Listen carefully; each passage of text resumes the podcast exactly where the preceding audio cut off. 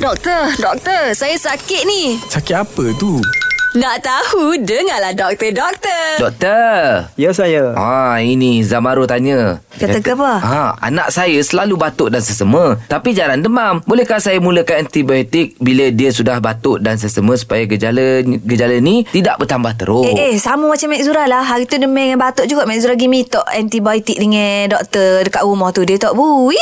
Ah, dia kena check dulu deh. Okey bagus Encik Zarul tadi eh. Okey terima kasih Syah juga Zura. Terima kasih Encik Zarul tanya soalan yang cukup bagus bagi saya lah. Okey sebelum tu kita kena tahu macam apa tu antibio- antibiotik. Antibiotik ni ubat yang diguna untuk merawan melawan jangkitan bakteria. Bakteria. Okey jangkitan bakteria dikenal pasti oleh doktor dan melalui simptom gejala-gejala mari pesakit macam Zura kat klinik tu batuk sesema. Tu yang pertama. Yang kedua dia mesti buat pemeriksaan. Nah, uh, melalui uh, tanda-tanda klinikal sama ada dia bakteria ataupun tak. Lepas tu kalau dia, doktor tu macam ragu-ragu sebab ada grey zone yang sama-sama uh-huh. jadi dia ambil sampel darah guitarra. Ataupun sampel kohok, sampel uh-huh. nano uh-huh. untuk sahkan bahawa tu adalah jangkitan Bakteria bakteria, atau tak. Uh-huh. Okey, sebenarnya kalau batuk sesema macam anak Cik Zarul tadi tu 80 hingga 90% disebabkan oleh virus dan tidak perlukan antibiotik. Oh, patutlah. Doktor kat rumah Mek Zura tak bui. Ya, betul tu doktor tu buat tu. Ah. Okey.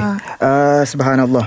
Yelah kadang ada kadang batuk sesema nak antibiotik. Nak Ah. antibiotik. Bahaya ke kalau ambil berlebihan? Ya, okey. Jika diambil berlebihan pada waktu yang Tak ti- sesuai. tak sesuai menyebabkan bakteria ataupun badan kita menjadi lemah. Oh. Ha, jadi pada masa akan datang bakteria dah kenal dah antibiotik tu dia buat senjata baru untuk melawan antibiotik tu Ah. dan juga melawan badan kita. Dan Okey. badan kita akan terus lemah kan eh? Ha, jadi untuk virus batuk sesemua tu tidak perlu dia akan sembuh dengan sendiri dalam 3 da, 3 hari paling cepat paling lambat average purata dia 7 hingga 10 hari. Dan banyakkan minum air, banyakkan rehat dan ambil ubat-ubatan untuk merawat simptom seperti demam, letih, batuk, sesema yang tu saja. Oh, bahaya lah kita. Sikit-sikit nak minta antibiotik. Sikit-sikit nak minta antibiotik. Ya betul Syah. Nak tambah sikit lagi boleh tak Boleh, boleh, Ah. Sebab stigma lah Macam Syah, uh, Zura kata bagi tadi tu Patient uh, pesakit pergi ke dekat klinik uh, Minta antibiotik. Minta antibiotik Dan dia cop doktor yang tak bagi antibiotik ni Doktor yang tidak Tak bijak molek, ha, ha. Doktor yang tak molek Klinik tu tak molek Klinik ni tak molek Sebab tidak bagi antibiotik Sebenarnya silap sebenarnya Yang bagi antibiotik itulah Pesakit separuhnya tanya Perlu ke antibiotik pada anak saya Ah, betul. Dia tanya macam tu dah Oh. Supaya tidak menimbulkan kerintangan Pada antibiotik Untuk anak dia tu Pada masa akan datang Okey, Ah. maknanya kita kena jadi pesakit yang bijak. Bertanya dulu. Tanya dulu Ah. lah. Okey, faham lah doktor. So, doktor. Okey, sama-sama